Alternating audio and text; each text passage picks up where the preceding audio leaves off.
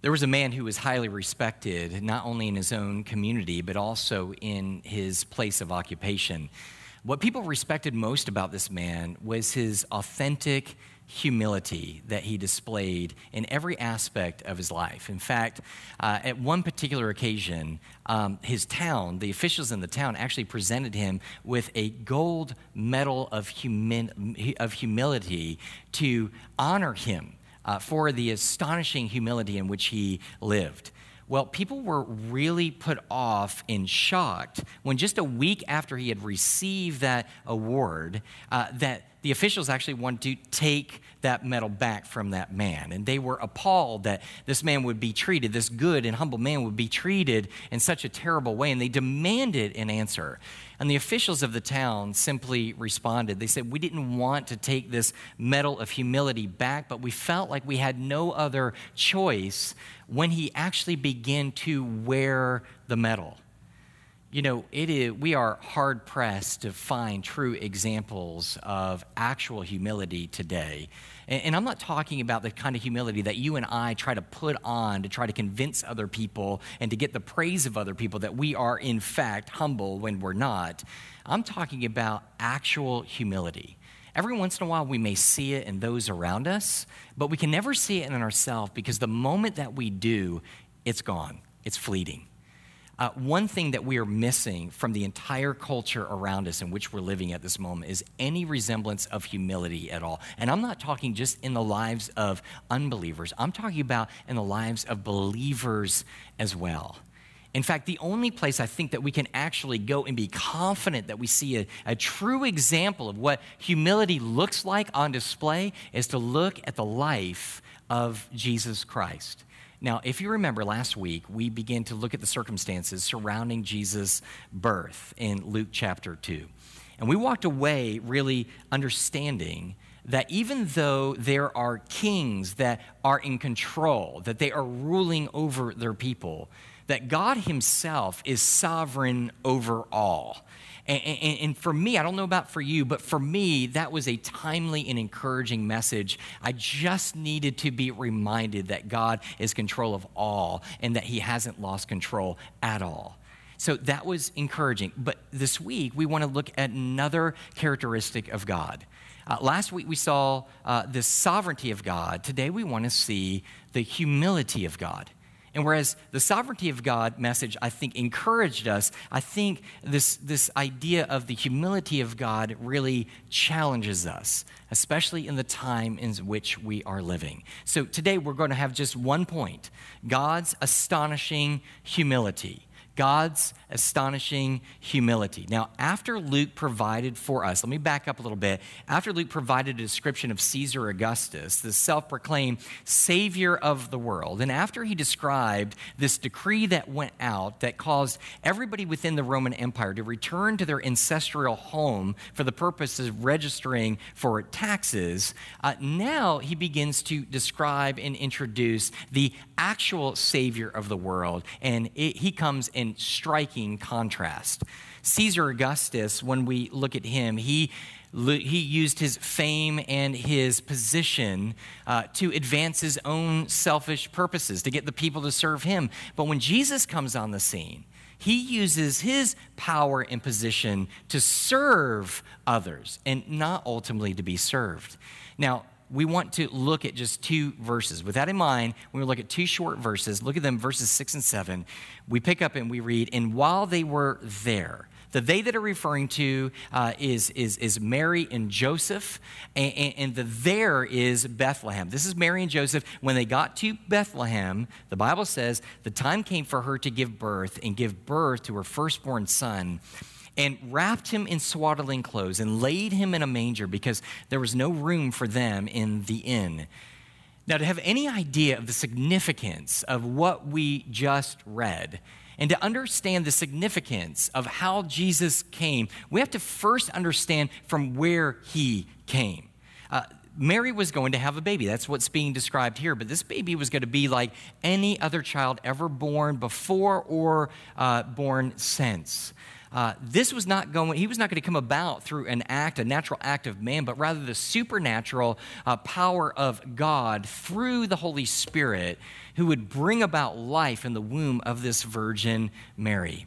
And he would be fully man, but he would also be fully God. This birth is going to mark his human existence but, but please understand, this wasn't the beginning of his existence. He had pre existed with his heavenly Father from eternity's past, which means there was never a time he was not. There was never a time in which he uh, was, uh, was not existing. Uh, this, is, this is so hard to understand. If you think about it long enough, you're either going to give up or your whole, your whole head is going to explode trying to get your arms around that and figure that out that he had no beginning. He's always ultimately been here. and, and so what we find is that Jesus Uh, was the King of Kings and he was the Lord of Lords, and that through him all things were created. Through him and by him and for things, everything that exists came into existence because he put it here. This is who he was. Again, King of Kings, Lord of Lords, no beginning, no end. He had infinite power, infinite knowledge, infinite authority over all. This is where Jesus came from. But here in verse 6 and 7, we see where he came to. And, understand this is however Jesus came, even if he would have come as a king or an emperor, or if he would have come um, just as any type of royalty, then we have to understand that in him coming, the level by which he humbled himself would have had to be infinite. Okay, so become being God in heaven, in his position to be able to come on earth, even to be the greatest king of the world, would take infinite steps of humility to arrive there. But Jesus Christ did not come as a someone, he chose to come as a no one, at least in the eyes of the world. He, he, he didn't choose to come in prosperity and privilege and fame. He chose to be born in poverty and misery and anonymity. Now, Luke gives us an accurate and true picture of Jesus' birth. Now, remember that the distance that Mary and Joseph would have had to travel while she was almost ready to give birth would have been about 90 miles between Nazareth and Bethlehem. And I know that most of the times we think that they were traveling by donkey. There's the good husband leading the donkey with his pregnant wife, Mary, on a donkey. But you know that this narrative, or none of the other gospels, mentions that they traveled by donkey at all. In fact, even though it's, it's clearly possible that they did, it was most unlikely because of their level of poverty. So here's a very strenuous, very difficult traveling with a woman who is about to give birth over a period of 90 miles would have been very difficult, but the difficulties kept coming when they actually got to Bethlehem because the very inn that they were expecting to stay in, that they had made plans to, to stay at, was full. There was no room for them in the inn. Now, when we hear the word inn, we got to be careful with what we think of. Don't think Hotel Six. Don't think, uh, don't think a Holiday Inn Express because it would have been nothing like that. This would have been most likely would have been um, a guest house. Uh, the Greek word there is actually uh, katalima. And a katalima was actually uh, a, a, separate dwelling outside of, of the main house. It was just made up of one large room, and usually people passing through would, would come and possibly rent it out from a particular family on that night. Oftentimes, caravans would use this, and they would just pile everybody in from that caravan in that place. So they were rough rooms in and of themselves. And this is where Joseph and Mary had planned to stay. It could have very well have been uh, owned by one of their own family members, but remember, they can't call ahead, they can't make a reservation. They're assuming there's going to be room. They get there, there is no room for them in the inn. And let me point out one more thing, not to disappoint, but there's no mention anywhere here or anywhere else of the crotchety curmudgeon that was the innkeeper that turns the mother of Jesus away into the dark night, dark and cold night. We, we don't see any evidence of that. And it's just a reminder. The reason I'm pointing these things out is because, again, we tend to romanticize this story and we begin to believe things that the text of Scripture doesn't even accurately or doesn't even portray within itself. Well, they have to find a place. Uh, uh they're, they're, desperate at this particular point, so they're going to find the next best place, hopefully something that has some kind of covering and some kind of surrounding. So, what do they do? Uh, they look to uh, go uh, to basically a stable.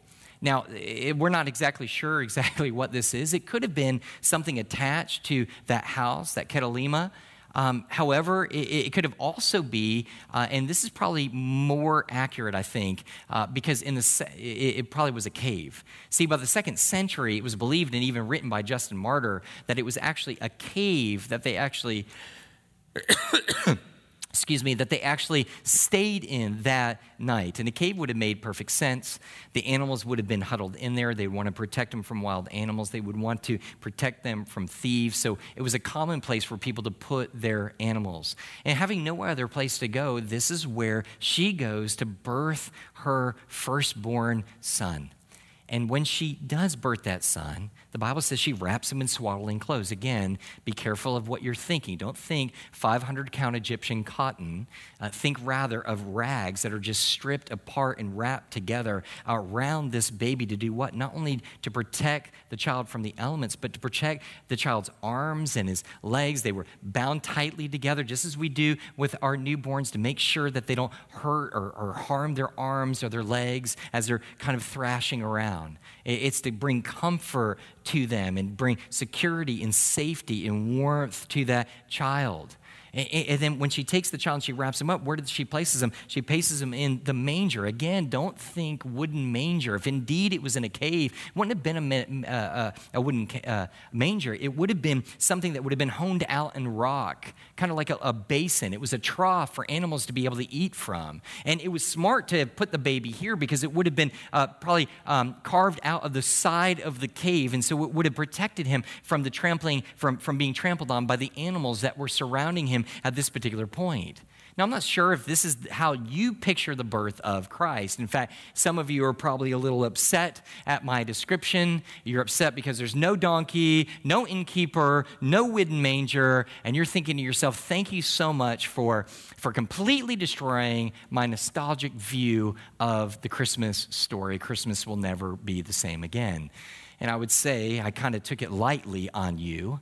At least I didn't take the approach from Kent Hughes, who in his commentary describes the birth of Jesus in terms of this of sweat and pain and blood and cries as Mary reached out in the heavens for help. The earth was cold and hard. The smell of birth mixed with the stench of manure and, an acrid straw made a contemptible bouquet.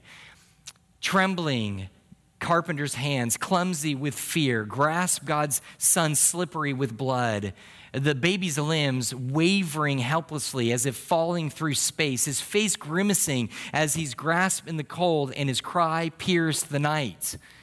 Now, this is a very raw, but I believe accurate picture of what it was actually like when Christ was being born, the Savior of the world, the King of kings, and the Lord of lords. But, but, but if, if you don't like it, don't be angry with me. Don't be angry with Kent Hughes, but rather blame Luke. Luke, under the inspiration of the Holy Spirit, wasn't seeking to romanticize the birth of Jesus Christ, but rather to humanize it, to make it feel very real and very common and very raw. He understood that Christ's humility in which he came in, in, in, all of his poverty and all of his misery and all of his anonymity, that you and I would never understand the lengths that he went to humble himself for us unless we had an accurate description of what actually took place. And this was just his birth. He was born in humility. The rest of his life was marked by humility. The Bible says that he came to his own, but his own would not receive him. Even his own parents, even his own family at one point, thinks that he's lost his mind and they come to try to get him and try to take him away. Uh, there was a time when large crowds began to follow him, yes, but only when he gave them exactly what they wanted. Uh, as long as he performed miracles for them and healed them and fed them, they were fine to be able to have Jesus in their life. But the moment Jesus said no, they wanted nothing to do with him and they rejected him. And his humility continued even into his death, where he humbled himself to the point of death, even death on a cross, which was the most humility, humiliating way of death because it was for thieves who would ultimately be crucified. And then, even in his burial, he doesn't even get his own tomb. What does he do? He has to, he has to be placed in a tomb that is ultimately borrowed at this point, which would have been fine because if you know the next of the story, he was only going to borrow it for three days and then come back to life. But everything about Jesus, from his coming to his going, is marked by humility. Let me ask you this. Oftentimes we say, you know, we just want to be like Christ. We want to be more. We're being transformed into the image and likeness of Christ Jesus.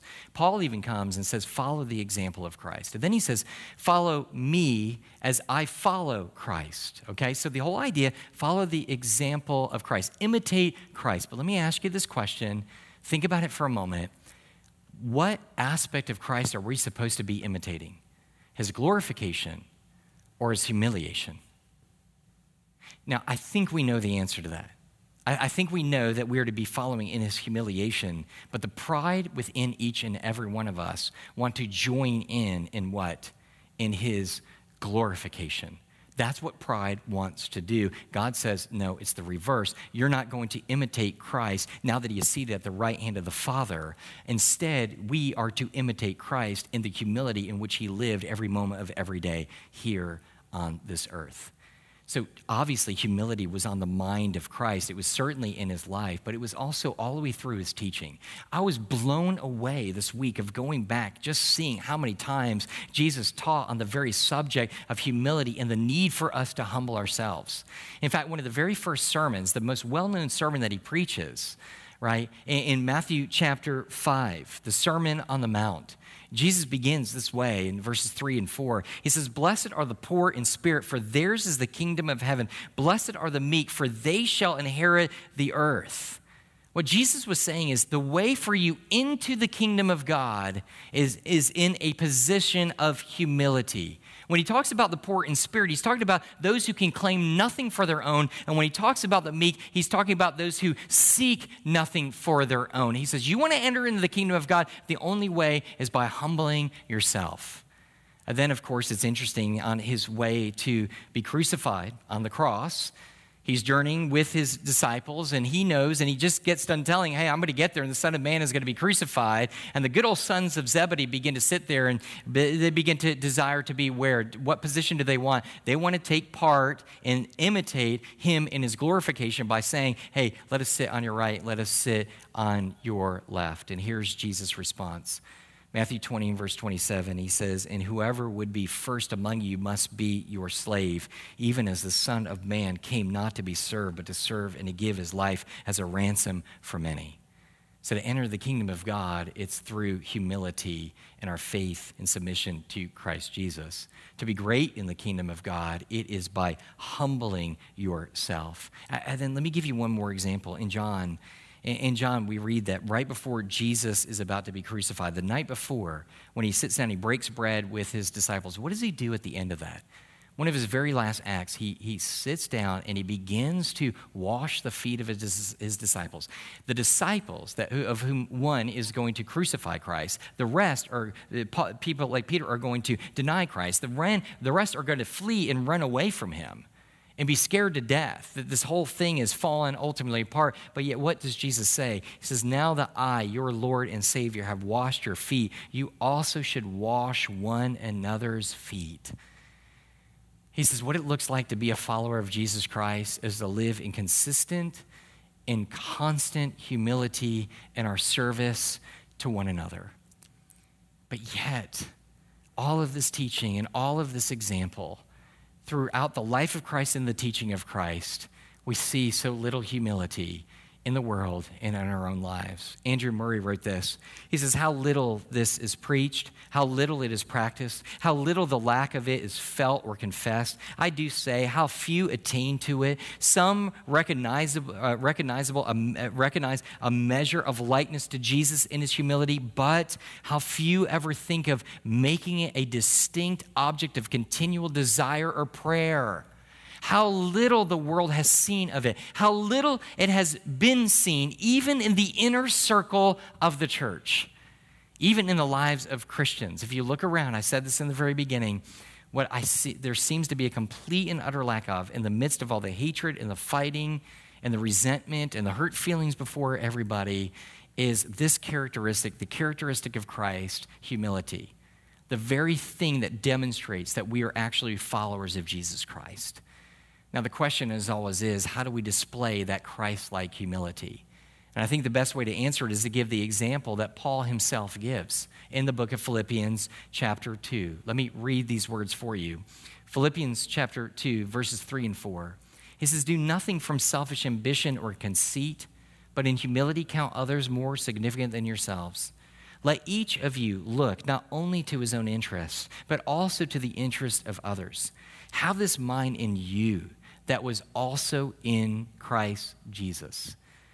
What we need to understand is that pride puffs us up, making us feel and in, an attempt to convince other people that we are actually more important than we ought or that we are.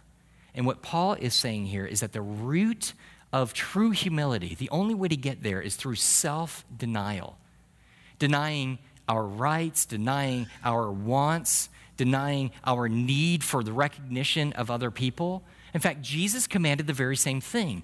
Jesus commands that we deny ourselves, deny ourselves in, in, in every way Uh, our desires, our will, our ways. That's how we come to faith to begin with. Say, not our way, but your way, Jesus Christ. But we continue to live outwardly towards other people. We deny ourselves. But I love this part. He says, and pick up your cross and follow him. What does it mean to pick up your cross?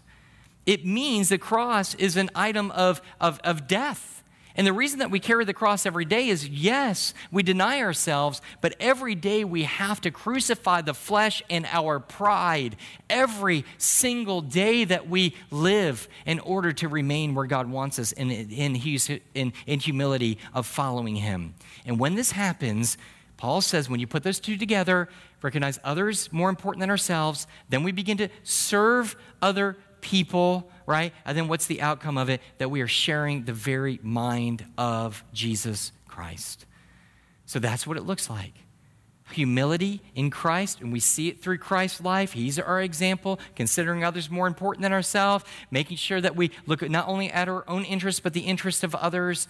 But let me just give you three ways to apply this, maybe just even one more step and even more specifically.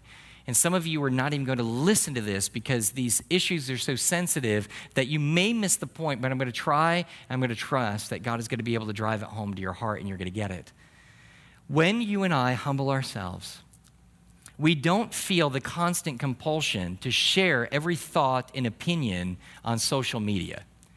The constant desire to be heard and express one's opinion with the belief that people will actually want to hear it and will actually be better off for hearing it is the very essence of selfish ambition and conceit.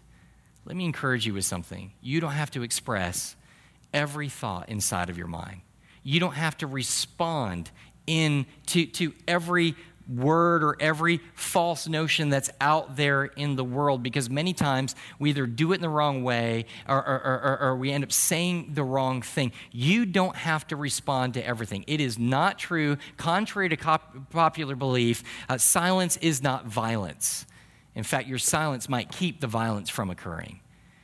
Number two, when we humble ourselves, we stop judging the condition of a person's soul based on whether they wear a mask or not. Now, I know that I'm touching on something that everybody seems to be very, very angry about. And, I've never seen anything like this in my lifetime, I don't think. How in the world can anyone know so much about a person and know the very value of their soul based simply on whether they wear a mask or not? If you, if you, if you, if you wear a mask, uh, many people think that uh, immediately they just have to look at you and think that you're a card carrying liberal. You drank the Kool Aid. You are officially a lemming and you hate America. You hate everything about it. You hate freedom. Now, it could just be the fact that the reason that, um, that you're wearing it is because you just don't want to get sick. But that's not what people judge you about. Or on the other side, we have people who ultimately will sit there and say, well, listen, I'm not wear, wear, wearing a mask. And the people that look at those non oh, mask wearers, what do they begin to think? They begin to look at them and they go, you know what? That person only thinks of themselves. They have no care for the preciousness of life around them. All based on, now, it could be that they forgot the mask, it could be that they don't have it, it could be because they have asthma, or it could be because they honestly do not believe that it's going to help with the spread of a virus. But nobody thinks that way. Everybody is hyper judgmental at the heart of other people. And the only way to be in that judgmental state all the time is to elevate yourself and humble everybody else. And it's the very opposite of what God has called us to do.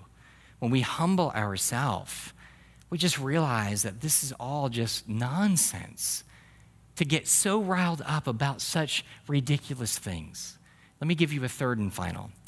And when we humble ourselves, we become more effective in advancing the gospel of Jesus Christ. If you hate masks, which I do, I want you to know that I don't want to put one on. It fogs up my glasses. I can't see anything. But if I'm going to go somewhere and I'm going to be around town, I'm going to wear one. Do you know why I wear one, even though I loathe it and don't really know if it actually helps anybody? Is because the people around me in the community that I'm trying to win for Jesus Christ, the majority of them are concerned. And so I want to be concerned about the things that they are concerned about, whether I, I'm fully convinced of it or not. It doesn't matter if I'm convinced of it or not. It doesn't even matter if it's true. What matters is it's true for them, and I want to be sensitive about that. And so, what am I going to do? I'm going to put on a mask. Now, I know what some of you are thinking. Well, Mike, you're just talking about appeasing people. No, I'm talking about serving people. I don't want you to appease people because what, what you're thinking in your mind is oh, everybody is always offended about everything, and you're absolutely right. And then you say, well, then where's it going to stop? When do we, we can't do anything? That's what everybody's attitude is, but that's not necessarily true. Here's what I'm I'm not asking you to be people pleasers, I'm asking you to serve people. There is a difference. And in doing that, here's the key the key is to determine what is an essential offense when is it the best time to offend somebody? Because you will about something. But what I'm suggesting that you do in humility is to not be offensive in the areas of things that don't matter, but yet be offensive when you have to be in the things that truly do matter. This was, this was Paul's life. Do you remember when he said, when he, when he said, hey, look, I've been serving you and, I, and, I, and I've worked for you, and, and he's talking to a group of people that he had shared the gospel with, and he says, and I have every right in the world to make a living off of you. And he says, but I didn't even take a dime. Instead, I worked not to, in essence, to offend you. He didn't want to take anything away or offend them and, and, have them be able to say he's only in it for the money. He was willing, even though he was right to earn money from his ministry, he didn't do it. He put those rights aside in order to be able to present the gospel because he knew the gospel would be offensive enough. Or when we think about it, when he talks about whether it's okay, when he's writing to the Corinthians, he begins to talk about whether it's okay to eat meat or not eat meat, and the people were split about it. And he says, really, biblically, theologically, there is nothing wrong with you eating meat that was sacrificed to idols because there is no such thing as an actual idol. That's his argument. So he could just sit there and say, So forget it, I'm going to go eat like crazy. He says, No, here's the humility. But if it causes my brother to stumble, I'll ever never eat meat again. Do you see the humility in that? You know why? Because whether I eat meat or not meat, it just doesn't matter. It has no eternal value at all. And so we've got to come to the point where we're sitting there and say, listen, I'm going to offend. But the only offense that I really need to be giving is that which is absolutely essentially true of God, the Word of God, and the gospel of Jesus Christ. So why fight things that are so unessential. Because I guarantee this, if you're faithful, here's what I'd rather do I'd rather be inconvenienced to wear a mask, have my glasses fog up, feel like I can't breathe, and feel like this whole thing is ridiculous, and be able to see people and at least show people that, hey, bro, I respect you and I care for you, in order for me to get the opportunity to be able to share the gospel. Because I want to take away every, every, um, every offense to the cross, but I'm not going to remove the offense of the cross. Mask or no mask, when I begin to share with them that they are sinners in need of a Savior and that they repent from their sin and place their faith in the completed work of Jesus Christ, that there's nothing that they can do to earn whether they wear a mask or not wear a mask, whether they are Republican or Democrat, whether they feel as though they're good people or bad people, or good father or bad father, whatever, none of that matters. all that ultimately matters is that we recognize ourselves as sinners and we humble ourselves and place our faith in Jesus Christ. But let me ask you a question How will they ever know what it looks like to humble themselves if the followers of Jesus Christ will not put on the display of the humility of Jesus Christ himself? I think so many people maybe don't humble themselves because they don't see enough examples of the people who claim to follow Jesus Christ doing it themselves. If you want to make a difference in the world, be like Jesus. Humble ourselves. Look at others as more important than ourselves. Look not to serve ourselves, but look to serve other people. Keep in mind, not, not as just doing good, but in light of the very Savior who has saved us let us be like him. Let us pray and seek. I don't know what you pray for, but, but maybe, as, as I read the quote earlier, maybe what you and I need to do is say, God, my pursuit is going to be the very humility of Christ. Let me display this for a lost world, not, not, not to try to win favor for you because you have granted me favor. God, give me the Christ likeness that you have. Let's pray. Lord, we love you and we thank you for today. God, you are a good God.